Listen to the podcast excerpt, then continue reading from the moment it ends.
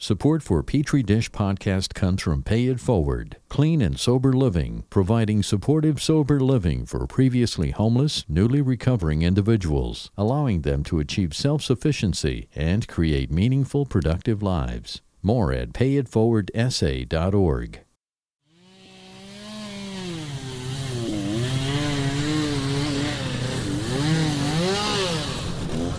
Hey, I'm all right. How you doing? Travis Lux is a coastal reporter for WWNO, the NPR member station in New Orleans. He's chatting with folks in southwest Louisiana as they chop up fallen trees. Uh, my name's Dylan Guidry. We're in Bell City, Louisiana. This is my brother's residence. I live in uh, Lake Arthur. People who live in Lake Arthur and Bell City watched nervously over the past week as a tropical depression swelled into a Category 4 hurricane heading straight toward them. Yeah, it got pretty nasty there, but it got worse here. They caught the outer band of the eye, which caught the 125 mile an hour winds, and we're cleaning up the debris, uh, the debris from it, and it's pretty bad. Everything in Bell City is either knocked down or torn up or roofs missing, missing shingles and it's bad. Lux tells us the state is grappling with two disasters at the same time. Remember, New Orleans saw an early spike in COVID 19 after a packed Mardi Gras celebration. And so eventually things got under control in that region and cases started going back down. But then, when places like Texas and Florida started surging, Louisiana actually had a second surge, one of these weird places where it had really two spikes in the curve. From Texas Public Radio, this is Petri Dish. I'm Bonnie Petrie, and today, Hurricane Laura and COVID 19 when two disasters collide. On August 27th, Hurricane Laura crash landed into the southwest Louisiana coast. The Category 4 storm produced 150 mile an hour winds, and it will go down in history as one of the strongest storms ever to hit the U.S. Its impact was devastating. Nearly 900,000 homes lost power, and as of August 30th, 16 people have been reported dead. This was the first major hurricane to strike the U.S. in 2020. It was also the first major hurricane to strike during the COVID 19 pandemic a hurricane presents its own kind of health emergency. But as the United States continues to grapple with this virus, a hurricane mixed into the COVID 19 pandemic creates a whole new swirl of challenges. And this event may be only the beginning. After all, a typical hurricane season doesn't end till November. Today, we'll explore what happened in Louisiana and southeast Texas when the hurricane landed, and what other hurricane hotspots like Florida, Alabama, and Mississippi and the eastern seaboard can learn from this awful storm. So let's go back to Louisiana. Reporter Travis Lux joined us from a hotel in Lafayette before he headed back to New Orleans. Well, here in Lafayette, it wasn't so bad. You know, like the only sign really that anything was amiss was the bayou that's right by the hotel was super swollen and flooded. But I got in my car in the morning and I started driving west toward where things were worse, where landfall occurred. There was residential flooding, there was flooding on um, sugarcane fields. And so eventually I made it to this town called Lake Arthur, where I met up with um, a woman named Crystal Bro, um, for her, she felt like she was lucky. We have friends uh, down in Cameron and uh, Grand Lake and Lake Charles. My sister lives in Moss Bluff, and uh, they don't have uh, homes and they don't have jobs uh, because their uh, places of occupation are completely gone. After talking to Crystal, then I kept moving um, a little farther west and I, I made it to this little town called Bell City, Louisiana, a tiny little town outside of Lake Charles, Louisiana. Um, people were out and about already just like with chainsaws. The sound of chainsaws was everywhere because everyone just had their own chainsaw. They were, they were slicing and dicing all the trees that were either falling on their houses or in the middle of the road. Um, so people were out working. But I, I ran into Dana Laverne in Bell City, and she's from a nearby town and was just staying with her son because she lives in a trailer. Um, you know, the thing about South Louisiana is this is a place that's like not stranger to strong storms. But everyone I talked to that day, everyone, including Dana, just said like they've never experienced anything like this before. Frightening. Really, it was horrible. Really, really horrible. Um, I've lived in this area my whole life, but um, I don't ever remember anything as intensive as that. I'm waiting on my son to get back um, so I can go and see. Uh, but my the my other son that was here with me, um, he's already went out there and he said it was pretty bad. Um, our our property, the um, where we were storing our stuff, it's the that shed's completely you know gone. And the trailer we were staying in, the uh, tree is on it. So. Oh my goodness, I'm sorry. We're alive. That's that's what matters. Maybe it was because of, of the hype and the fear that this was a category four, so people should leave. So a lot of people did end up leaving. Um, and of course, like the evacuation precautions were a lot different this year because of COVID. Right. COVID. It's been about a half year since the pandemic came to the United States, and it's still raging. Unlike a hurricane, it doesn't weaken and fall apart once it reaches land. It keeps going and gets exponentially worse. New Orleans was an early hotspot, and the state is now experiencing a second spike. And this time, most of the activity most of the virus was concentrated in other parts of the state, not New Orleans. So we're talking about like central Louisiana, North Louisiana, and especially southwest Louisiana, which is where Hurricane Laura eventually hit. Meanwhile, in Texas, we're slowly flattening the curve. After entering a crisis in July, things are improving, but the state is still adding thousands of new cases every day. East Texas and Houston were spared from the brunt of the hurricane, but things could have been much worse. John Burnett, NPR's Southwest correspondent, spent the night of the hurricane in Beaumont, Texas. The next day, he went out to talk to people, and COVID 19 was not at the top of most people's minds. The people I met we're not wearing masks because I I just think in their head it was like this is this is harder than coronavirus. I don't have time for the mask now.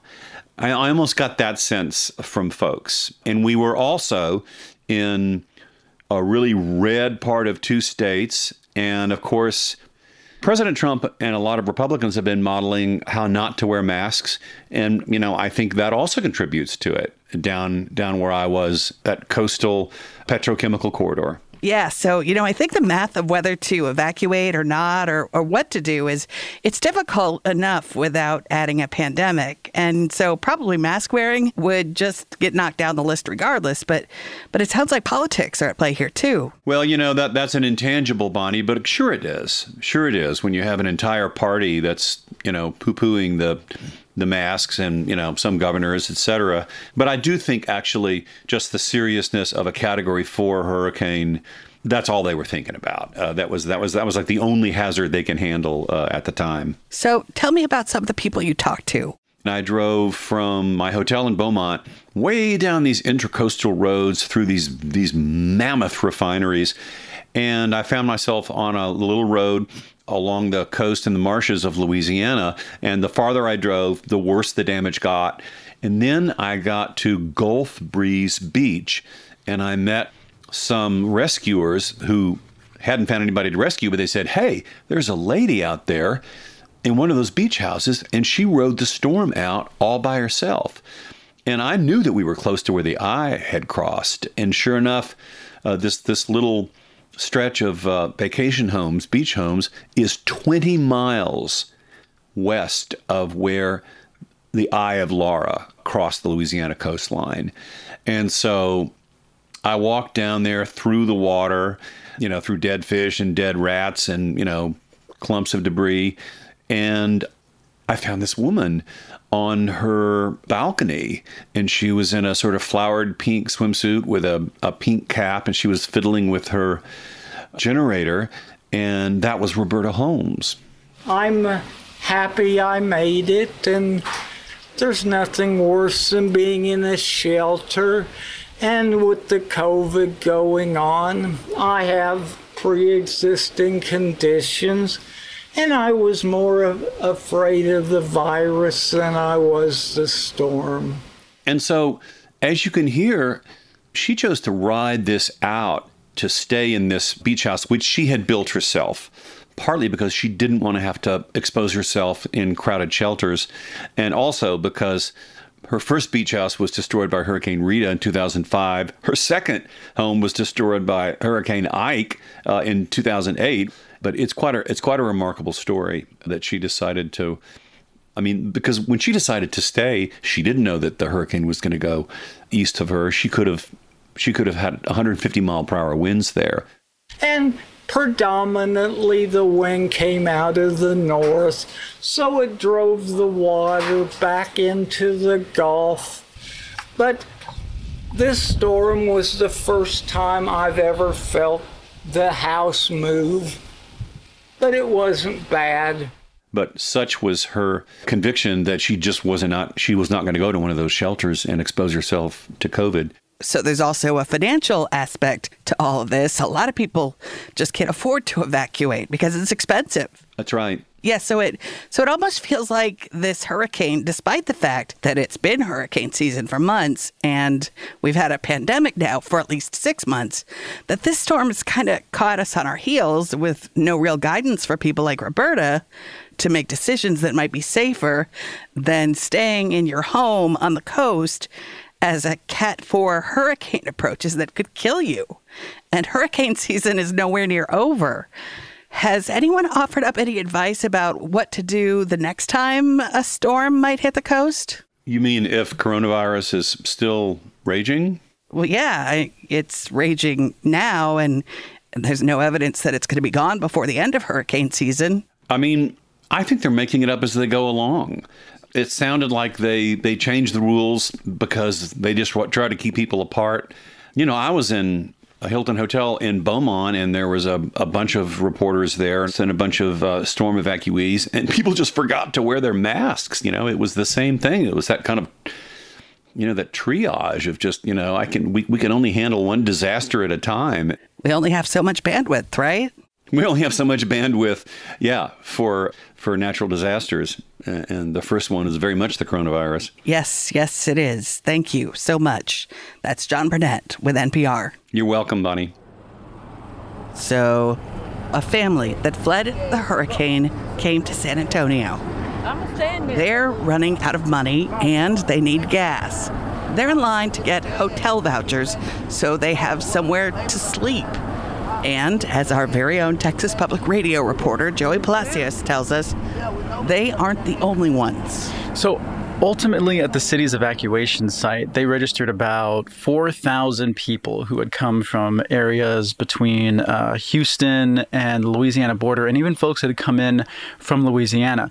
Now, that's just the city's count. These are people that actually went to the city's evacuation site and and needed help, like hotels or directions or information. That doesn't include the people that just came to San Antonio. We we don't have an exact number on that, but some of the things that we saw over the course of the week was a downtown that was more lively than it's been in months. You know, San Antonio is a tourist destination during normal times, but we haven't seen those tourists in in um, throughout the course of the pandemic. But from from what people have said, downtown was was was lively again with with evacuees that were here needing hotels that needed places to stay. So that's a little bit concerning that the evacuees were out and about, although you know, probably great for downtown businesses, but Louisiana is a hotspot for this pandemic, and it really has been since the beginning.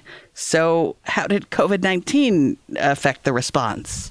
So, the city um, did not set up a congregate shelter. You know, in, in, hurricanes past, we have seen um, uh, middle schools. In the example of Hurricane Harvey, for instance, an, an old middle school in the south side of town was uh, set up as a shelter in 2017 for people that were evacuating Corpus Christi in those areas. The city couldn't do that this time. They actually they, they couldn't set up these these these large congregate uh, settings, so they were putting people in hotels. Um, one thing that the county judge, uh, Bexar County Judge Nelson Wolff, uh, said is that for the first time, the field hospital set up at Freeman Coliseum was used. The ones that are in there are not necessarily coming from a hospital. They're not. They weren't a hospital patient, but they were patients in nursing homes, assisted living, that require additional assistance, and uh, it's being handled very well. But there, there, there are no COVID patients there if they did have some, they've got a way to uh, segment se- segment them. Okay, so 4,000 at least in shelters in San Antonio and an unknown number out staying with maybe with family in the city. And as I mentioned, COVID has been in Louisiana, it's been a hot spot for months. Is the city concerned that we might see a surge in a week or two? The city hasn't said that. Um, there hasn't been too much public conversation on the impacts of having more people in San Antonio. Um, but you know, as we've seen with other instances of large gatherings of people, that there were spikes. Um, but we won't be able to see that for a couple of weeks from now. So we do know that evacuating is not cheap, right? You've got to fill your car with gas, you've got to get your stuff, you've got to have a place to stay, food, now, some of these folks got a free bus and they got hotel vouchers, but but some people, I'm guessing, drove here on their own. We ran with what we had and we done used it to have a hotel for a couple of days and it's running out now. And we don't know how we're gonna get home. We need gas and everything, so we're just trying to faith of the Lord, faith in the Lord uh, and that is the Garrett family. Uh, I spoke with uh, Miss Angela Garrett. Uh, she is a resident of Orange, Texas. She came to San Antonio uh, with seven vehicles and 25 family members, and uh, they had enough money for the first night. But they ran out. She was able to get a hotel with the city, and they stayed at the Grand Hyatt. And it's been a rough one, and we don't know if we're gonna have nothing when we get back, but we just hoping and praying we do and trying to survive it out. When I posted a video of Miss Garrett um, talking about uh, her hardship, there were people that started asking me for her Cash App. And uh, when I talked to her uh, the next day, she said that she received donations of up to about $500. And that's the story of Miss Garrett, and who is just one of the thousands of evacuees who came to San Antonio and are still here right now. Um, the official numbers from the city say that 4,600 people came from the southeast uh, Texas coast, and they were put up in about 1,800 hotel rooms here. People on this side of the Texas Louisiana border in Texas woke up Thursday morning relieved to have escaped the worst of Hurricane Laura. The Cat 4 storm had threatened the Texas Louisiana coast all week, but spared greater Houston with a last minute turn east. Houston Public Media's Elizabeth Trovall has more on how towns in Southeast and East Texas are recovering after the storm. Chris Johnson strolls through his yard. He's calm in the middle of the storm. It's pitch black outside, raining, and the wind's howling. Wow. Wow. Chris braved the storm from his home in Port Neches by the Texas Louisiana border. This will freak you out, you guys, no doubt. How is that tree staying up? Here, he's capturing the scene on Facebook Live as the wind rips down tree branches in his backyard. That one don't follow my house. In the morning, Chris surveyed the damage. Well, we just had a lot of trees, tree damage. I had a few little pretty big gazebos that blew down, and uh, I've had a I had a chicken coop that blew away. Chris says they dodged a bullet. He also owns some beachfront properties he thought could have flooded. But we feel blessed, no doubt. I, I feel, you know, I hate to wish that on anybody. You know, what, what everybody's been through in this whole area with Harvey and, you know, Rita was a, many years ago, and then the COVID. And we just, we've had a lot of flooding and a lot of had a lot of things happen. He says people in this region are tough and weathered many storms, but it was nice to catch a break. It's hard sometimes to feel lucky in the coronavirus era. 10 miles south in neighboring Port Arthur, Jesus Herrera stands in his driveway. Yeah, I was expecting like a flood, you know, the, the seawall to break down. He's been helping and, uh, neighbors clean up tree branches from their yard. As you could tell, you know, a bunch of uh, tree debris got knocked down. But uh, thank God, not no big old limbs fell around our neighbors' houses or on our houses. You know, so other than that, uh, well, let's let's start cleaning up. He says the biggest damage he saw was in his neighbor's yard, where a utility pole fell into a tree. The tree blocked the pole from crashing into the neighbor's house. that thing came down. You ever you ever seen a number two pencil snap? You know, like like in school or something. Okay, well that's how it sounded. Jesus lost power during the storm, along with thousands of others in the area. In southeast Texas, more than 100,000 were still without power Thursday afternoon. At an HEB in Port Arthur, Andrew Toll of Texas Search and Rescue says he's relieved that they haven't had to search for missing people in the wake of the storm. We see some very minor structural damage, a few trees here and there, a, a, a steeple fell off of a church, um, but by and large, we are quite pleasantly surprised at the lack of damage. But not all Texans were so lucky. Further northeast, in the small town of Orange, roofs were destroyed, store signs toppled, and wires were blown out of traffic lights. At the local Home Depot, half a dozen people wait outside to get in and find supplies they need to make repairs. The store is limiting the number of shoppers due to COVID 19. Inside, the store is half lit from power outages, and most shop in their masks. So we were expecting the worst, you know, because we've rode out Ike. We had rode out Ike. We've rode out Harvey. Tammy Major was walking the aisles inside. She weathered the storm from home to take care of their family dogs and horses. As far as uh, damages, we just had fen- uh, fencing damages and then limbs down in the yard. About a mile down the road, Francisco Zuniga boards up a busted window outside his Salvation Army store, a one story building on a quiet street in Orange. Evidently, the, the storm took the window out, and I think that maybe a couple of people may have gone inside and kind of scrambled some of the stuff inside. He says he saw footprints by the broken window and thinks someone may have stolen some donated items. Um, the next step is just basically waiting for everybody to be able to get back to, you know, uh, some kind of normalcy again. You know, businesses to be able to reopen, get the glass company to come out, fix it up, get it all taken care of, and keep on going. Many, like Francisco, are trying to get back to normal, as normal as you can be during a pandemic. But there's a good chance the bad weather will be back. Meteorologists predict a worse than normal hurricane season this year. The Gulf Coast won't be in the clear until end November. Huh. The end of November. Hurricane season is long, and this one has been predicted to be an active one. So, more tropical storms and hurricanes are likely to arrive, and more people will likely be cleared out of their homes. And no matter what you do, an evacuation presents risk during a pandemic. All you can do is minimize that risk, right? Both to evacuees and the people in communities that are sheltering them. But how do you do it? Well, you know, look, whenever you're doing an evacuation as an individual, there is an enormous amount of things that have to go into deciding to do it. That's Jeffrey Shaman. He's a professor at Columbia's Mailman School of Public Health and the Earth Institute and director of the university's Climate and Health Program. The problem with an evacuation is there's so many other things going on that it becomes very, very challenging for people to prioritize social distancing, mask usage, cleaning, ventilation, and all the other things that you might want to use to combat the virus.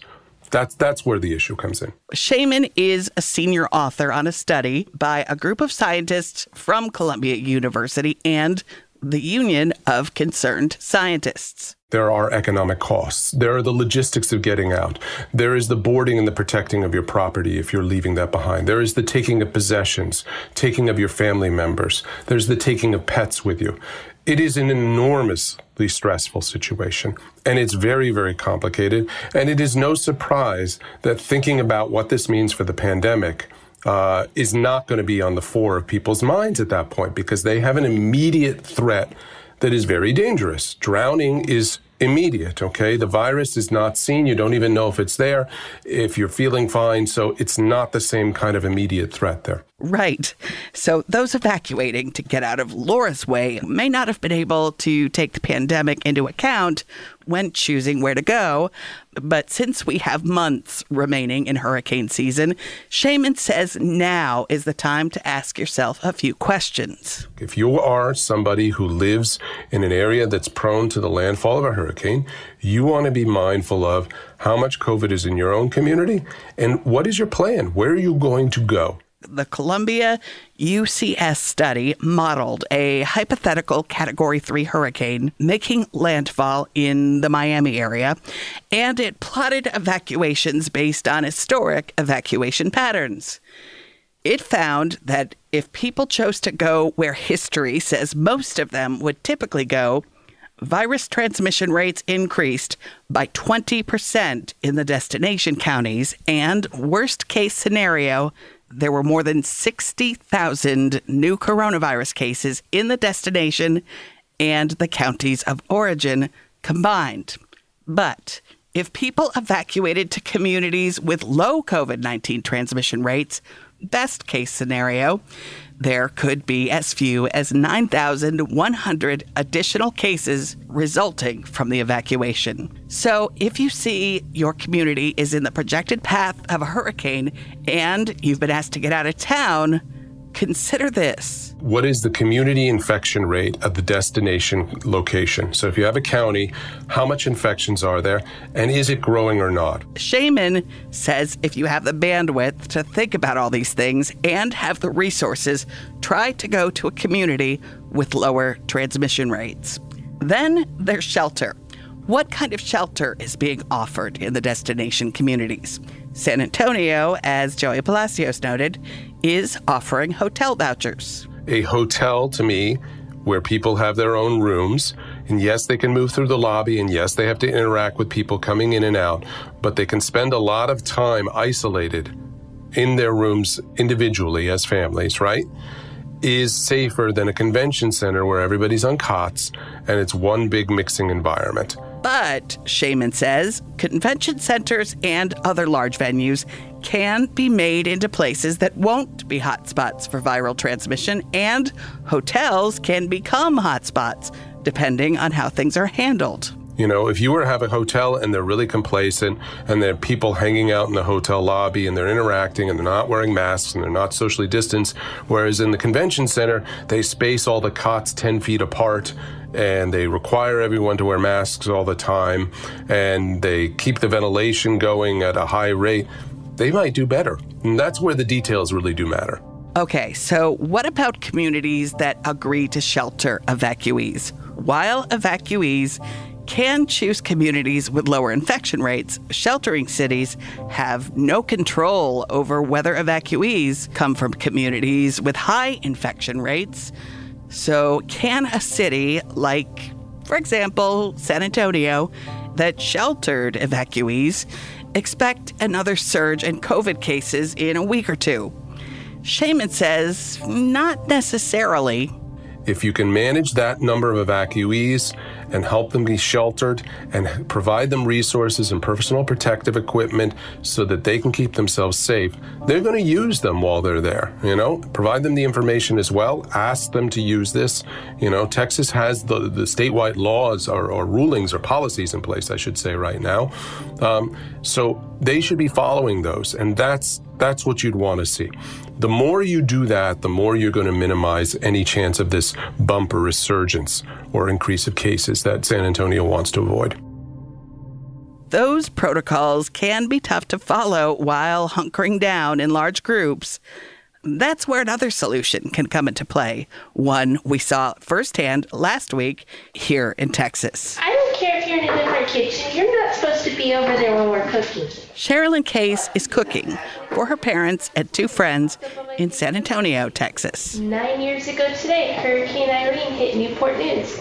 Mom was mad at me for not leaving, but it was only cat one, cat two. So Yeah, but y'all didn't know for sure until it hit. Yeah, we didn't know till the last minute. But Irene was a lot different than Laura. She's, of course, talking about hurricanes because uh, hurricane is why she's here after months of not seeing her parents to protect them from the pandemic. Because Irene was losing strength as she's getting closer. Laura was gaining strength as she's getting Sherilyn lives in Moss Bluff, Louisiana, on the northern edge of Lake Charles, a place now devastated by Hurricane Laura.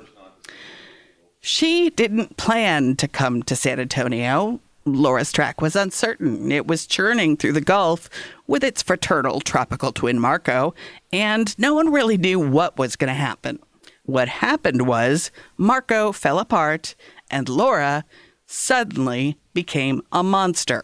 Like I blinked and it's suddenly this really big catastrophic thing heading my way. Yeah, so everyone who lives in a hurricane prone area has some calculus they do when trying to decide whether to evacuate. And at 10:10 a.m. on August 26th, the National Hurricane Center made that calculus a little bit easier for Sherilyn. It tweeted out the kind of warning that makes your blood run cold. It predicted, quote, unsurvivable storm surge with large and destructive waves causing catastrophic damage. Southwest Louisiana was right in the bullseye. At first, I was just going to stick it out because initially they also said, oh, it's only going to be a Cat 2. Was like, well, that's no problem. I've been through Cat 2 hurricanes before and I know I can do that. But then it seemed like overnight they suddenly said Cat 4. And it was like, I think it's time to go. Time to go, but where? The only place Sherilyn had to go was her parents' house in San Antonio, and suddenly, two natural disasters, a major hurricane and a pandemic, collided in her life. And my mom just got over back surgery less than 10 weeks ago, and she's got bronchial asthma. She's really high risk for COVID. And my dad's really protective. They've been really good at social distancing and everything else, ordering everything to be delivered. And all of a sudden, I'm showing up. Not just her, but her roommate and his mom, too. Suddenly, three people that they're not used to being around. They don't know our history. We're hoping we're not carrying it because Louisiana's a hot spot. And we're just showing up at their house. Which complicated the calculus for her parents, who are in their 70s. My mom, you know, well, it's me. So my mom said, Of course, you can come right away. Whatever you need, just come here. She said if it wasn't for COVID, she would have said yes in a heartbeat for all of us. My dad, when I had to talk to him on the phone, when I initially had to ask, he said, Let me call you back. Hung up because he was in shock, and then five minutes later called me back and said, Yes, of course you can all come. So. As you can guess, this all added to the general stress associated with trying to get out of the way of a potentially killer storm. Yeah, really high pressure because I don't want anything to happen to them. So, how do you shelter with an older, at risk couple during a pandemic? We're sleeping on a different end of the house. We're wearing masks when we're around each other and just making sure that we're not in the same room together. If we are, we're wearing masks. Yeah, mashed potatoes, broccoli and cheese, smothered chicken, crescent rolls. We're doing what we can to stay apart. We're eating dinner, we're in different corners of the room, trying to not get too close. Sherilyn's roommate and his mom have headed back to Moss Bluff. They wanted to leave as soon as it was safe to do so to reduce the risk to Sherilyn's parents. She stayed on in San Antonio because the situation in southwest Louisiana is not great. Campfire Road is completely impassable, and he said most of the other parts of the neighborhood are too. There's a lot of trees up in that area. Although my friend Gwen that just called, she said that, or what she heard, is if you're in Moss Bluff and you had trees, you don't have trees anymore. Power is out, we do know that. And we also know that the water plants are out, so there's no water and no power there right now. So. So we know hurricane season has a few months left, and tropical activity typically peaks in September. So Sherilyn says if you live in an area that is at risk for a hurricane during a pandemic, prepare now. Make sure that everything you have is ready to go because it is absolutely insane those last few hours before you go. And if you're trying to pack up and grab things and just throw them in your truck, you're inevitably going to forget something. Have a list somewhere and just try to remember to follow it and try to remember to breathe, especially and focus. Oh, and one more thing. Pray for Southwest Louisiana because we still have a really long road ahead of us. Louisiana is, of course, no stranger to hurricane recovery. Laura's aftermath is sadly familiar. I had been in New Orleans for four years, and in the month of August, I had been assigned to be the attending physician on the HIV ward in Charity Hospital. It was another August, this one in 2005. Dr. Ruth Berggren found herself on a collision course with another natural disaster called Katrina. And uh, towards the end of that month, you know, the hurricane struck. And uh, because it was just the case that I was the attending physician assigned to the HIV ward. I was the person that was required to show up and be there. Just like the National Hurricane Center sent out that chilling tweet about the storm surge from Laura being potentially unsurvivable along the coast. The National Weather Service warned about Katrina when it was nearing the Louisiana coast. In a now famous bulletin, it said, among other things, most of the area will be uninhabitable for weeks, perhaps longer. At least one half of well constructed homes will have roof and wall failure. High rise office and apartment buildings will sway dangerously, a few to the point of total collapse. All windows will blow out, and blown debris will create an additional destruction. Persons, pets, and livestock exposed to the winds will face certain death if struck. Yeah. And that's where Dr. Berggren would find herself as an attending among a small group of doctors left to care for 250 patients for six days. They were trapped there by floodwaters, caring for their patients without running water or electricity.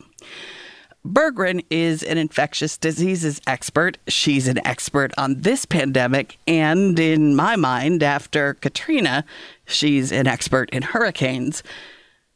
She's now in San Antonio, where she directs UT Health San Antonio's Center for Medical Humanities and Ethics.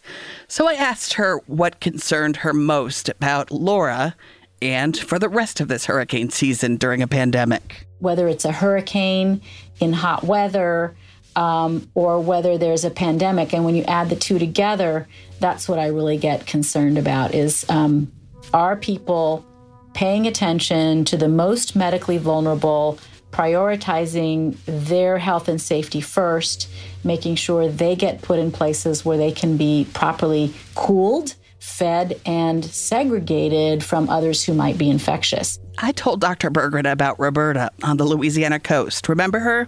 She had the pre existing conditions and autism and was more afraid of a shelter than a Category 4 hurricane with a potentially unsurvivable surge. Right. Well, I think, you know, I think that's something that would be likely to get replicated over and over again that people are going to be more reluctant to evacuate um, when there's a pandemic because they're gonna they'd rather take their chances um, in their own home than have to flee and then be um, up against a set of circumstances that they also have no control over.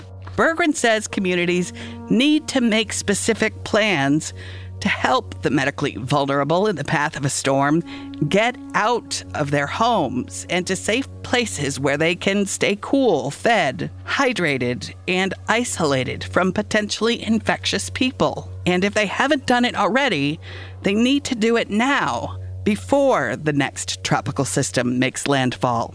In San Antonio, where there are still thousands of Laura evacuees in hotels and at the Freeman Coliseum, Dr. Berggren says everyone needs to be at their pandemic best about masking and distancing and hand washing because the city's current projections of a falling infection curve over the next few weeks could easily change they don't really take into account a bunch of hurricanes that are bringing um, people from outside our community into our community. So we need to be extra cautious, and anybody who's on the front lines of meeting, greeting, and helping those evacuees needs to be extra cautious. So this is a lot, right? A pandemic plus a hurricane with evacuations, along with the potential for more tropical weather over the next few months. Berggren agrees. It's a lot. It's times like these where she leans on the lessons she learned during Katrina. Um, we said this to each other inside Charity Hospital. We said we cannot control what is happening to us, but we can control how we treat one another. And that makes an enormous difference. Um, and people can just need to put aside their differences and just do the work that needs to be done. Do the work, she says, and be kind.